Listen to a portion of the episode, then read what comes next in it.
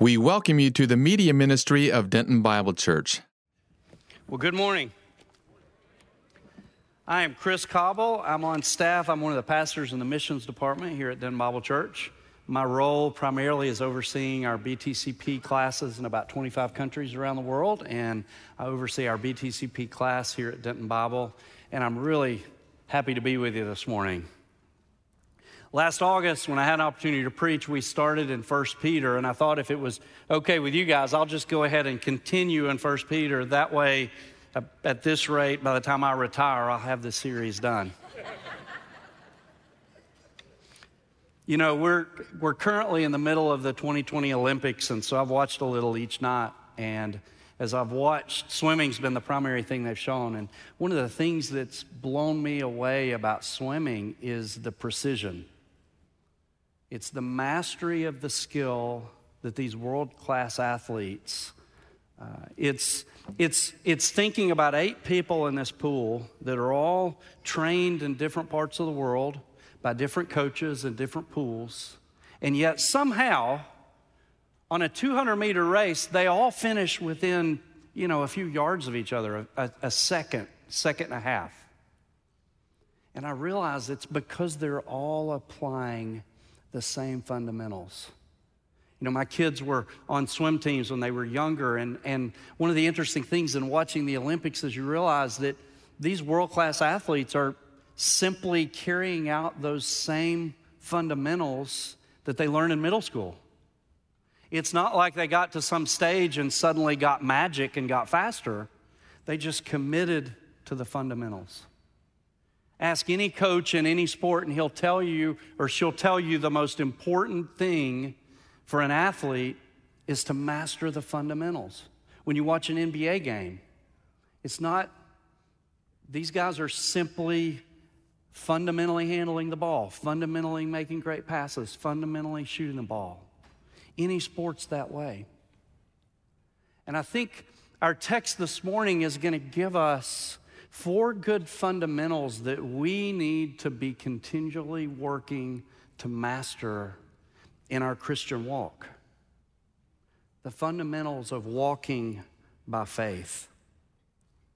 You may remember 1 Peter is written by the Apostle Peter from Rome. He's writing to people scattered throughout the area, Jews and Gentiles. The Jews, the diaspora, who are not in the homeland. The Gentiles he's going to call uh, who reside as aliens, chosen sojourners. And they're experiencing persecution. they they're experiencing hard times. Now, it's not the death defying persecution they're going to face a little later, but it's a culture that has a different worldview that considers them foolish. They're seeing social rejection, they're considered fools. They're enduring slander. They're being asked to compromise on what they believe. You know, the more I read First Peter and the more our culture progresses, the more I think First Peter becomes more and more relevant. As, as Tommy says, we're not the home team anymore, in case you haven't noticed. And so these words are especially pertinent as we live in a culture whose worldview is shifting while we try to maintain a consistent understanding of the world around us. And so we might think of 1 Peter as a, a manual for living, for a Christian living in a hostile world. Back in verses 3 to 9, Peter spent time, this is what we looked at last year. Peter spends time talking about the mindset, the focus of our mental inheritance, of, of our eternal inheritance as we endure trials, recognizing that those trials are actually refining our faith so that we have to fix our mind on the eternal, understanding that. And then in verse 10 to 12, Peter spent time explaining that the gospel message isn't a new thing. This is actually a continuation of the plan from the beginning, and the prophets looked forward to it. This is our inheritance, is the gospel. So, so to this point, we might summarize the first 12 verses by saying that blessed be the God and Father of our Lord Jesus Christ, who has given us new birth according to his abundant mercy into a living hope through the resurrection of Jesus Christ into an imperishable, pristine, and unfading inheritance. So, in our text today, we're going to see these four fundamental. Paul Peter's going to give us four fundamental exhortations. He's going to tell us first of all to set our hope fully on the grace that's going to be given to us, to look forward to eternity. Second, he's going to exhort us to become holy. Third, he'll encourage us or exhort us to conduct ourselves with fear or reverence toward God. And then finally, he's going to tell us to love one another earnestly as a result of the other three. So, we're going to look at these four exhortations and see how they form a fundamental framework for us as we walk with God. Let's start together in verse 13. Peter says, Therefore, preparing your minds for action and being sober minded, set your hope fully on the grace that will be brought to you at the revelation of Jesus Christ. You know, the therefore is significant. Everything we said before, you have an eternal, unperishable, pristine, unfading inheritance that's yours. Therefore, he's going to tell us what to do. In light of what we know, we need to conform our behavior. He says, preparing your minds for action. Literally, it reads, girding up the loins of your mind. You know, if you wear a long flowing robe, to get ready, you got to wrap that robe and bring it up and tuck it into your belt. And that's the image that Peter gives us with our minds. Prepare your minds for action. There's, there's probably an image here that goes back to the Passovers as, as the children of Israel were about to leave Egypt. God tells them to be prepared to have your belts fastened, have your sandals on your feet, be ready. You know, we, today we might say, roll up your shirt sleeves and get ready to work. Prepare your mind for action. Gird up the loins of your mind. And while you're preparing your mind for action, you're being sober minded. And the idea here isn't that you're avoiding intoxication. The idea is in the New Testament of sober minded is that you're being self controlled, that you're balanced, you're exercising good judgment, you're collected. Preparing your minds for action, being self controlled. I think back to middle school, elementary school. Sometime in my younger years, I was in the, in the Cub Scouts, and I remember going to a day camp. And at that day camp, one of the days we got to learn to be in a canoe. And as required, they, they put us through a training session and they explained what we were to do in the canoe. But as a kid, I, I, heard it differently than I think they intended. So, as a kid, they say, you know, if you fall out of the canoe, just make sure you put your feet downstream so that if you hit a rock, you won't crack your head. And be really careful not to sway in your canoe, or it might flip over and you can drown. And oh, by the way, here's a helmet we're going to put on you in case you fall out and can't get your feet downstream. And I was scared to death. I think they thought they were encouraging and preparing, but all I could hear was, don't die, don't die, don't die. I was terrified. I'm almost 40 years later, and I still remember that feeling of panic. And me and my friend are in a canoe and, and he had to think, what is going on with this kid? It's one of the few memories I have where I was just too scared to do anything. And we start down the, the, the river, it was more of a creek. And we start down the river, and I'm just in panic mode. And it got to the point where my friend John looked around, and his dad was our den leader, and they ended up switching canoes, and I was kind of okay then. But like I look back with some embarrassment, but man, I couldn't turn it off. I was just scared, envisioning my head bashing against a rock.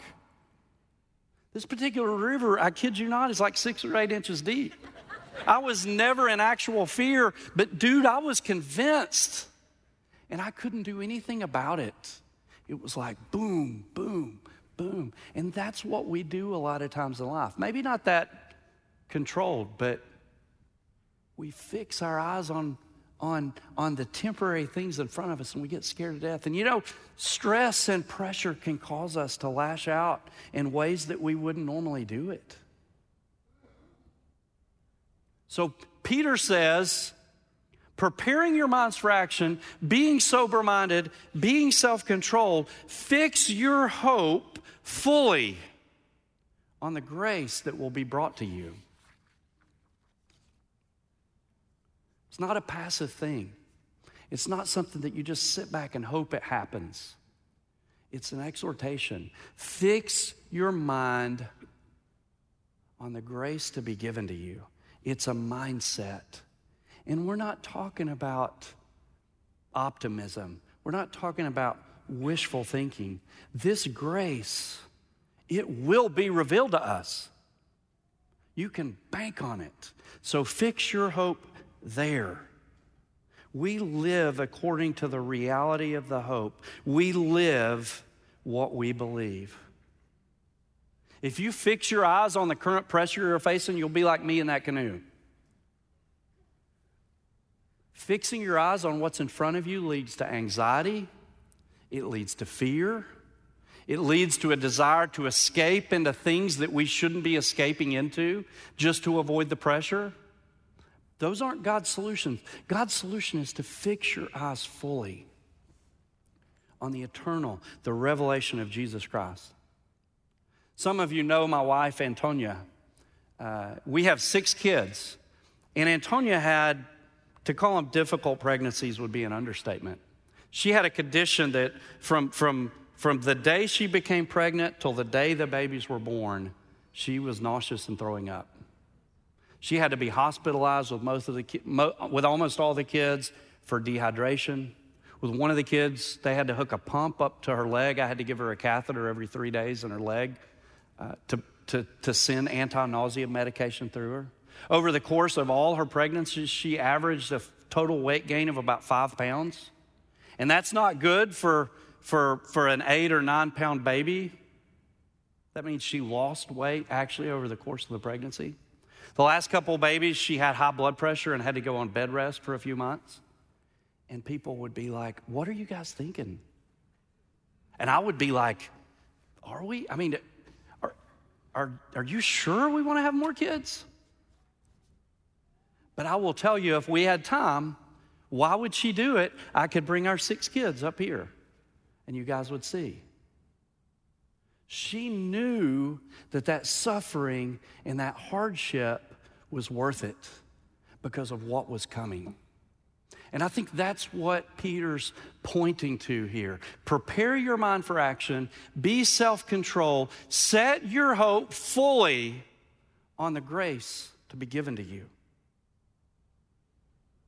We've got to adjust our minds to live for the eternal.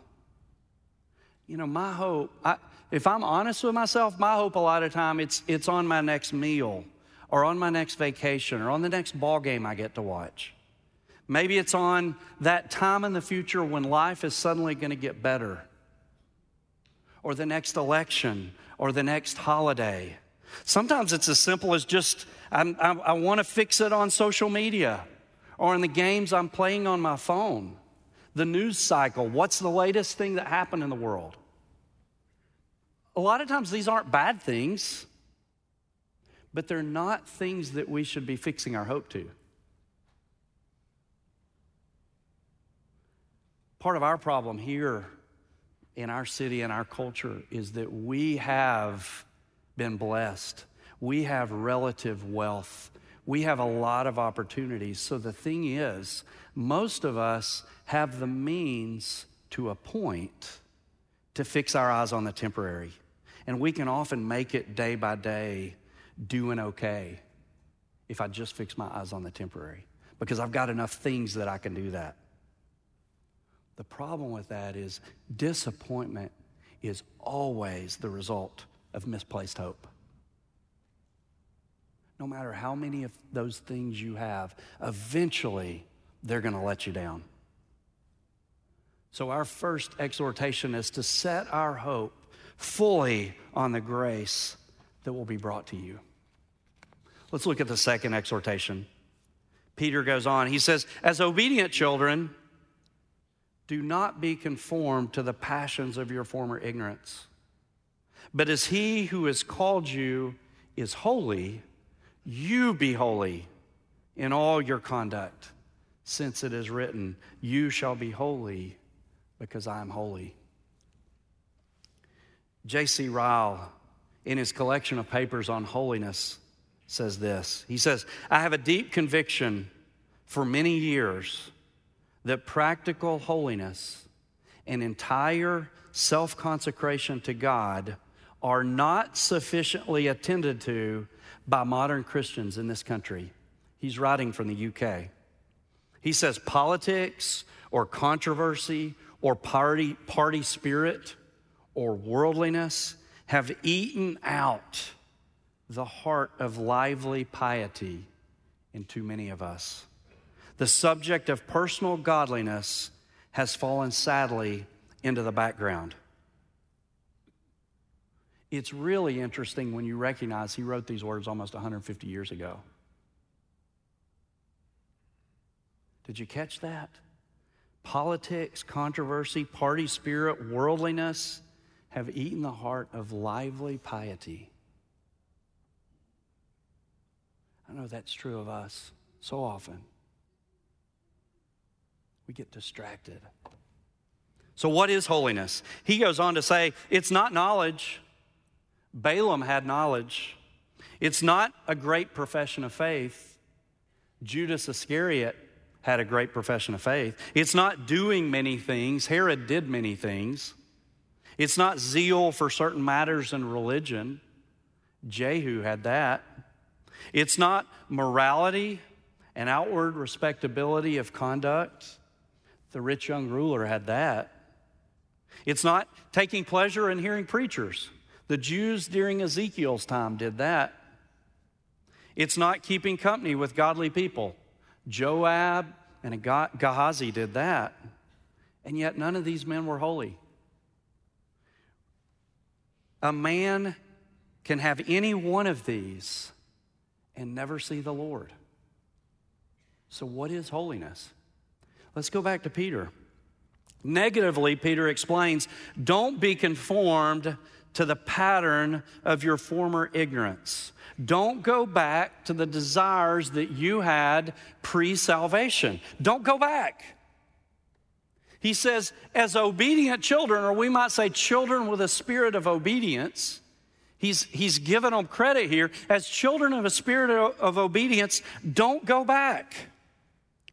Self indulgence is a characteristic of people who are ignorant of God.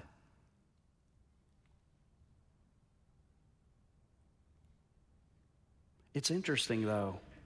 I think the fact that he tells us to go back, what does that tell us about the desires themselves? They don't go away. You know, as a, as a young person, I was confused by this. When I placed my faith in Christ at a young age, I was confused because I still had a lot of the same fleshly desires that I had prior to my conversion. And I mistakenly thought that meant I pro- it probably didn't take because most of the people I was around, they seemed to have it all together. They put it together well on Sunday mornings. And, and here I was struggling with the same dang stuff I was struggling with before. I think the fact that Peter tells us not to go back lets you know that those desires are probably going to be struggles the rest of your life to different levels, to different, to different extent, but don't expect it to go away. Don't give in. Don't conform to those old ways. I think there's a second observation. So, so if I'm a Christian and I have those desires, is it possible for me to actually do it? Of course it is. He tells you not to.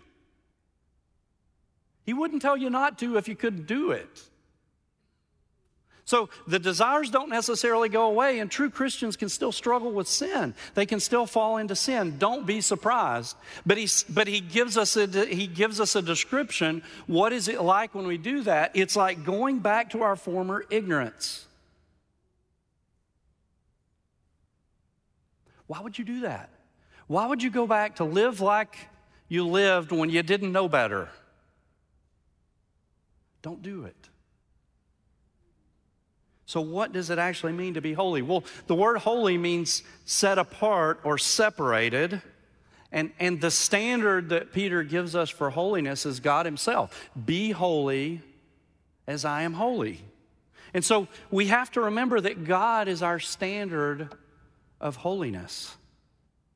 And, and the idea that he's painting here, it's, it's, it's more of the standard of, it's, it's become holy. I need to take a second and just describe, you know, when we become Christians, we are justified, meaning that Jesus' death in our place has made us completely righteous before God. His righteousness is imputed to us so that when God sees you and me, he doesn't see guilty people set free. He literally sees us as if we've never sinned because Christ's righteousness is credited to my account. And so nothing I can do, good or bad, can change that if my faith is in Christ. And so Peter's not saying here, make yourself more holy in God's eyes, because we can't do that.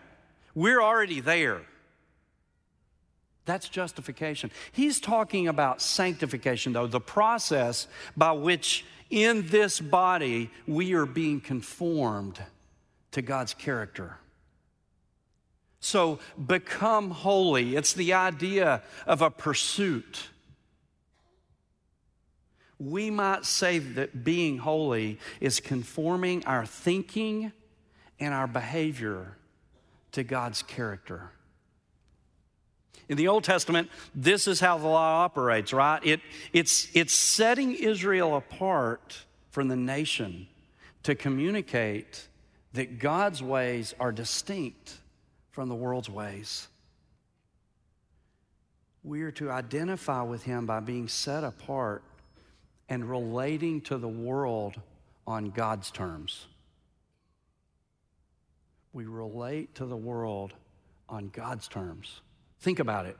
We don't relate to God on the world's terms. That's what they're telling us to do. We relate to the world on God's terms. That's holiness. His standard is the standard. We look at the world through His terms. So Peter's saying that the reader's being holy is a call to live in an obedient relationship with God in a way that sets us apart from the customs and values of an unbelieving culture.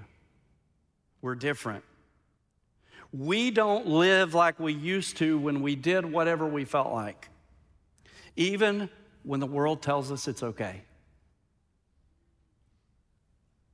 The world tells us it's okay to be preoccupied with money.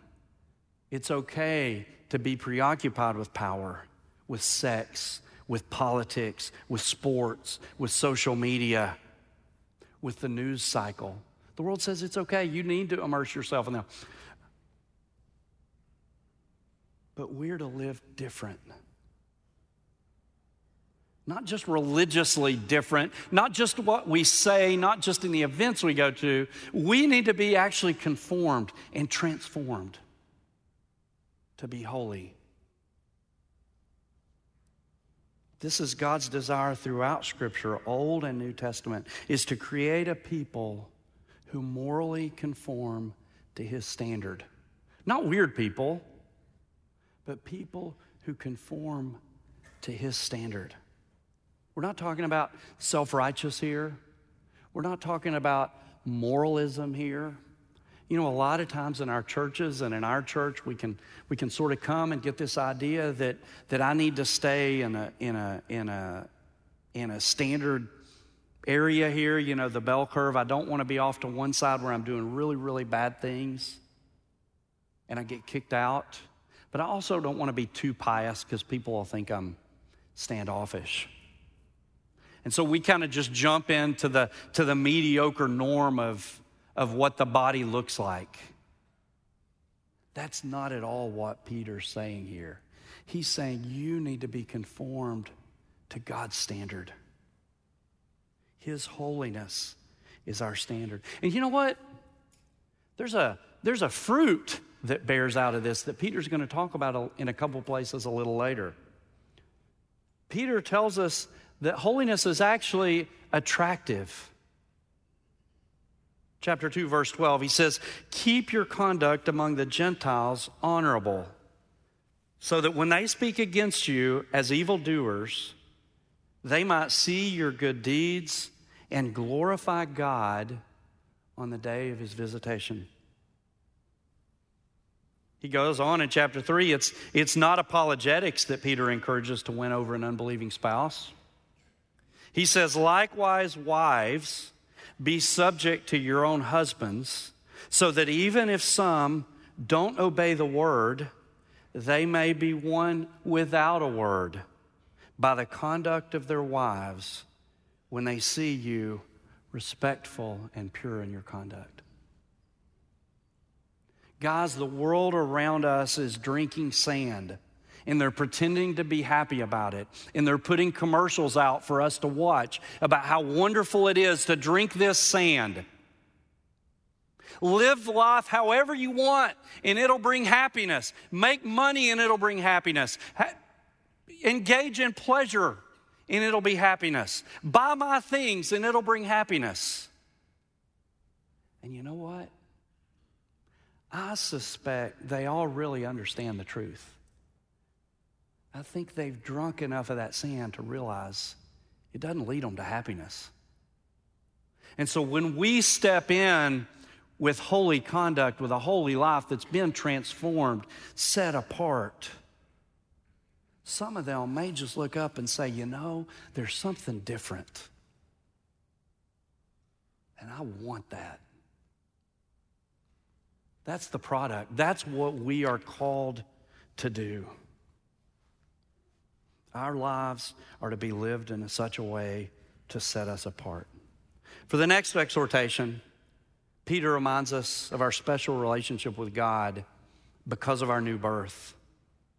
And he points out that we need to remember who he is and display the reverence that he deserves.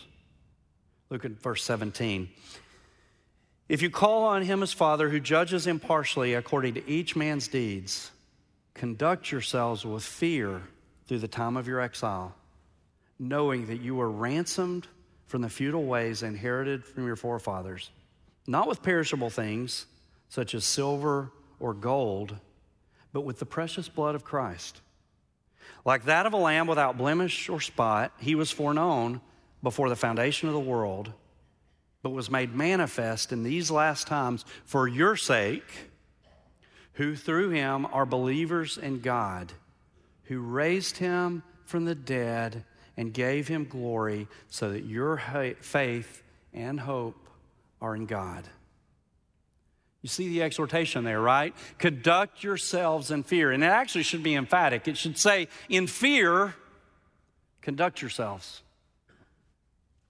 But what's Peter talking about when he says fear? There's two types of fear in the Bible. The first is, is the scared kind, the, the afraid kind, fright, frightfulness. And that's always negative, always unhealthy. In John 7 13, he says, Out of fear of the Jews, no one spoke openly of him, meaning Jesus. Hebrews 2, through fear of death as a negative thing. That's not the fear that Peter's talking about in this exhortation. He's, he's talking about the idea of reverence. In the Bible, we see reverence pointed towards men and we see reverence pointing towards God. And when reverence is pointed towards men, it's always a command to the office, not the character. When fear is directed at men, it's always the office. Peter says in 218, uh, servants, be subject to your masters with all respect, with all fear. Not only the good and gentle, but also the unjust. Why? Because your reverence, your fear is pointed to their authority and their office, and it's not contingent on their character. But when fear is directed towards God, it's always based on his character, righteousness, and holiness. So, why do we fear God? Why do we revere God? First, we would say because of his character. Look there in verse 17. You call him Father who judges impartially, an impartial judge. He doesn't base things on the person in front of him, only the facts. He's a judge that can't be bought. I suspect we can't even imagine this kind of a judge. That even the best of, of our system still takes the person in front of us into character. But not God. He impartially judges. His character is perfect. He's unable to be bought. So we, we, we, rever him, revere him because of his character, but also we fear him because of our doctrine. Look at verse 18. Knowing that you were redeemed from the futile ways, inherited from your forefathers. So, so the first area of doctrine is that we know. Knowledge is always the foundation of conduct. He said, The idea is He redeemed us. You know that, then you fear Him. Knowing is a linking verb to this redemption, to how you respond. Romans 5 3. We rejoice in our sufferings, knowing that suffering produces endurance. 1 Corinthians 12 1. Concerning the spiritual gifts, I do not want you to be ignorant. They had conduct problems in Corinth. And, and Paul's saying, I don't want you to be ignorant. I want you to know because he understands that knowledge is always the foundation of our conduct. James 1, 2, and 3. Count it joy when you meet trials of various kinds, for you know that the testing of your faith produces steadfastness. You know. So you know that you've been redeemed, so fear God. That's a doctrinal idea. But let's talk for a second about the doctrine of redemption. There would have been three kind of people in this first century church that, that Peter's addressing. There would have been slaves, there would have been freedmen who had previously been slaves, and there would have been free men. And they would have all understood this process of redemption. Because if you were a slave, you probably were there for, for one of a number of reasons. First of all, you may have been uh, taken captive in war. Second, you may have gone bankrupt. And there was no bankruptcy court to dismiss your debt, you had to pay it. Third, you might have been you might have sold yourself into slavery because you were destitute and needed to provide a way out. Or fourth, you may have been born into it.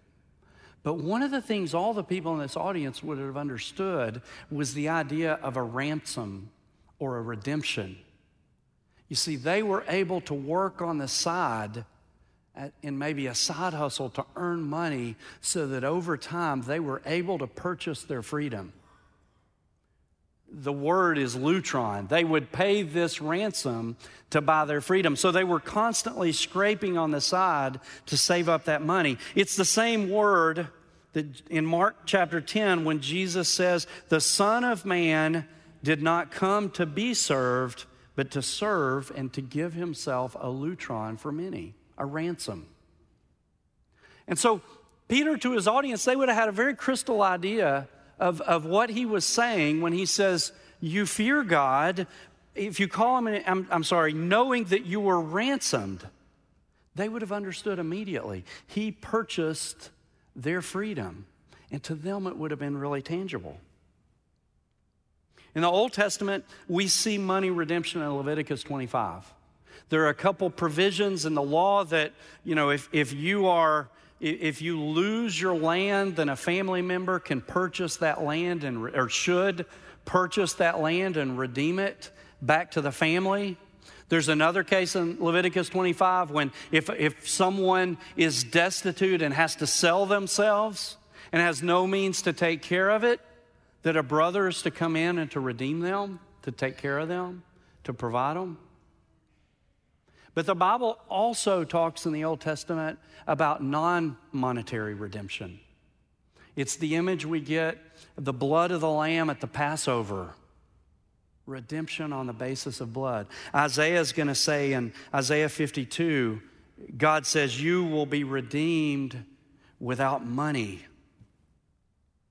It's a far more valuable redemption that happens without money. It's not perishable. Peter says it's infinitely value, perfect, unblemished. It purchased us from sin and provided us with salvation. What are we redeemed from? Our futile ways, inherited from our fathers, traditions, that, that we were headed to eternal damnation, separated from God. And this redemption took care of that. We were aimless, powerless, useless, headed for damnation. You know, think with me just a second back to Leviticus 25. If you lived in Israel and you had fallen on impossible times and you had lost your land, you had lost everything, and you looked down at your road in the future and all you saw was servanthood, servitude. You had no chance to build anything for your kids. You had no chance to even have any nice things in your life. You're hopeless. And then imagine how you feel when a family member shows up and says, I'm paying your redemption, I'm paying your ransom. You're out, you're free, you have a future. It's not hopeless anymore. If any of you guys have ever been in massive debt, that feeling when it's gone, the oppression you felt when it was on your shoulders that I will never own a house, I will never have a 401k, I will never X, Y, and Z. And a family member shows up and says, It's done, it's taken care of. Can you imagine the relief you would have felt? And now multiply that by about 7 trillion billion infinity. And that's the redemption that we have. It should blow us away. How can we think about that and think of it as ordinary? He says it's been manifest for our sake. We see it. How can we be so casual about it? Sure, I've been redeemed, I've been saved. If we truly understand what He's done for us by paying that redemption, we would have no choice but to be blown away by reverence to God, to be in constant awe of what He did, to live in wonder that the God of the universe didn't just let us endure the consequences of our own decisions, but He redeemed us, He purchased us in the most expensive way it could be done. So, our attitude to God should and could be reverential and confident as we endure hardship and suffering. Now, these first three exhortations have really talked more about our relationship with God. For the fourth exhortation, Peter's going to shift gears and kind of talk about how we're all to, to take care of each other. That there's a, that there's a horizontal consequence to this vertical, vertical truth. Look with me in verse 21. Having purified your souls by your obedience to the truth for a sincere brotherly love, love one another earnestly from a pure heart, since you have been born again, not of perishable seed, but of imperishable, through the living and abiding word of God. For all flesh is like grass, and all its glory like the flower of grass. The grass withers and the flower falls, and the word of the, but the word of the Lord remains forever. And this word is the good news that was preached to you in light of our future, in light of the gospel, having purified your souls. It's the idea of the inner transformation that happened. And how did it happen? Having purified your souls by obedience to the truth. As we become holy, as He conforms us to His image, our hearts are purified, and the direct results of that is a sincere brotherly love for one another.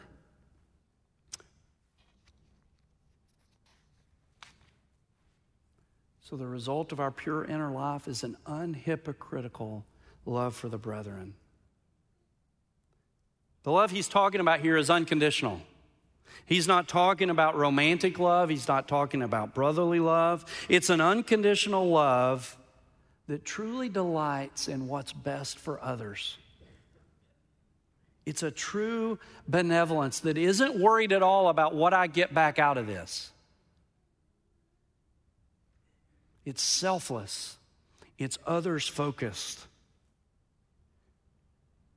We live in a culture that tells us to love ourselves, that we should maintain good self care, that we need to avoid negativity or anything negative. Our culture tells us that selfishness to a point is okay.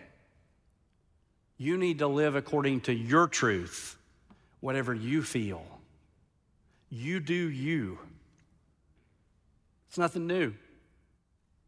The world thinks that's how we build unity. Well, let's go back to Genesis 11, the Tower of Babel. They thought they could build unity their own way. We see an attempt at unity in Revelation 17 and 18, Babylon the Great.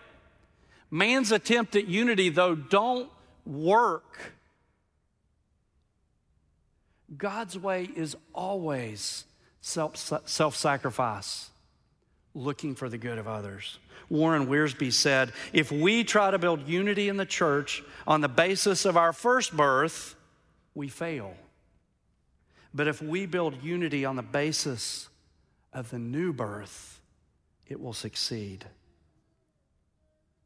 From a pure heart, he says, the stress lies on the inwardness of this love. This has to be a commitment in my heart. Paul says in Philippians chapter 2 do nothing out of selfish ambition or conceit but in humility count others more significant than yourself.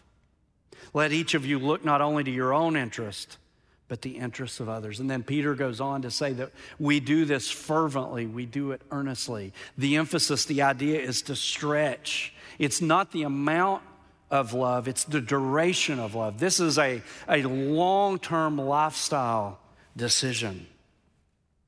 It's also interesting, back in verse 3 of chapter 1, Peter says our new birth is actually the beginning point of our blessings.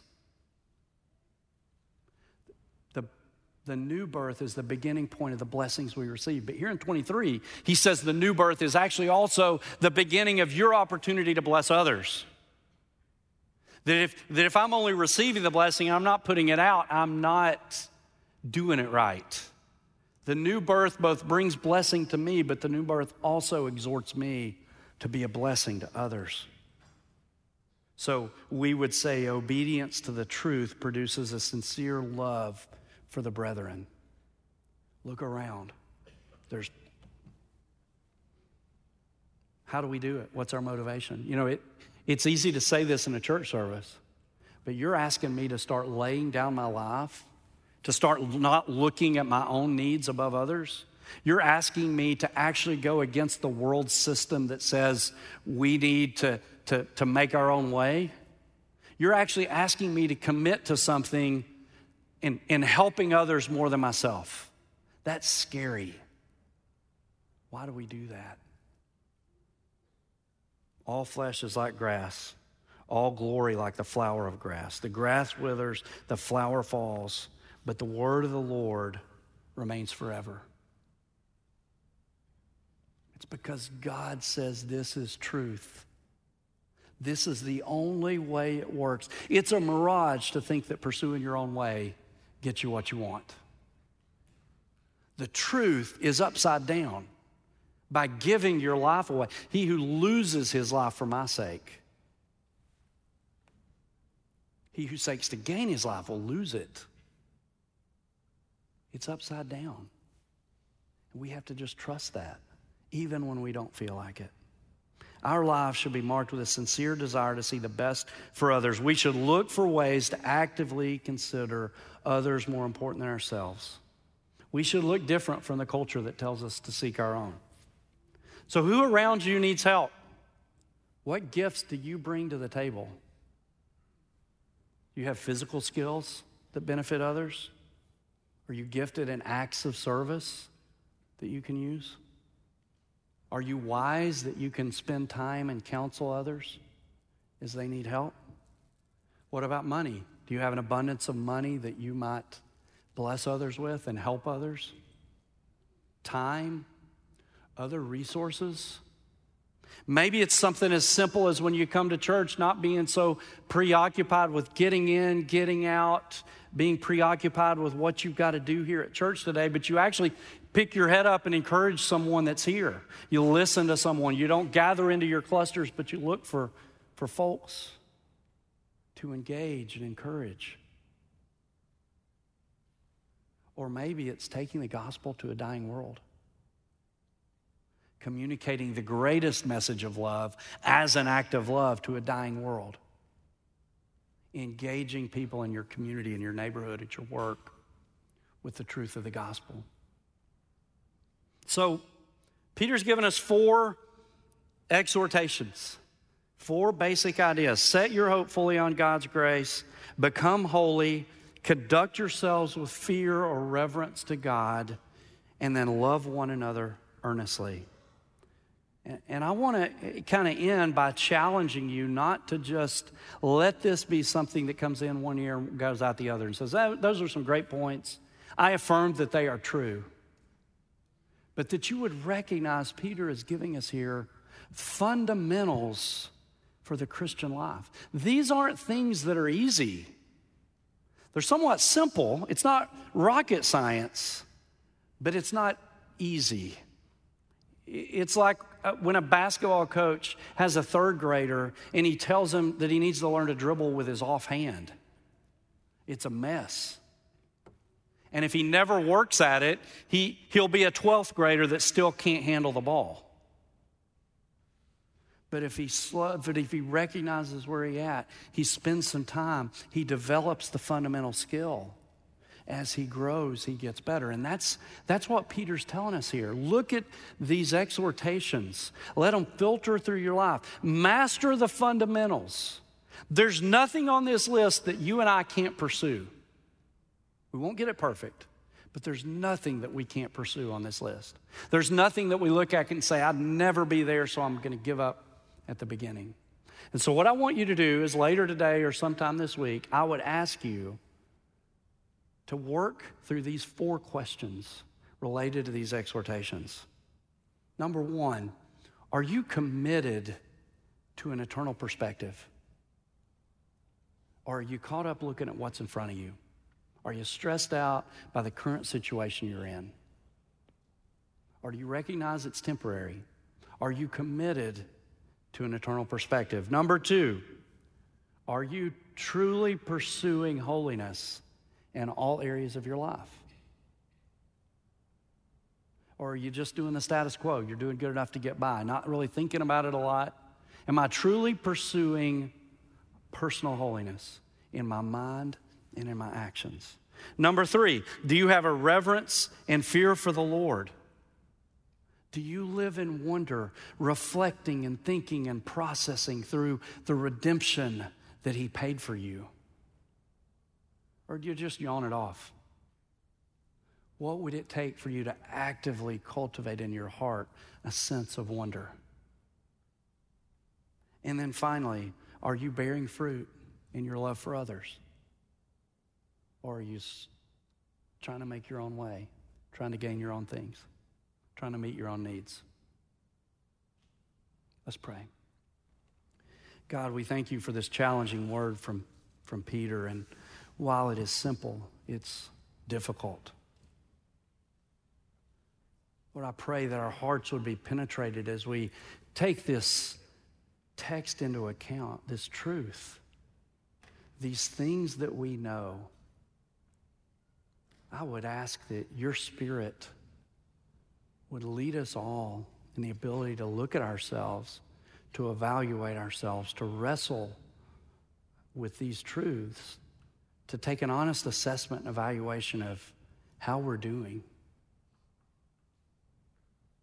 And Lord, we also know that we regularly fall short, and we are so thankful that you have redeemed us, that you have paid our ransom. You have declared us righteous and holy because of our faith in you. And so you are not calling us to perform, but you are calling us to be conformed to your character. We pray this in your Son's name. Amen.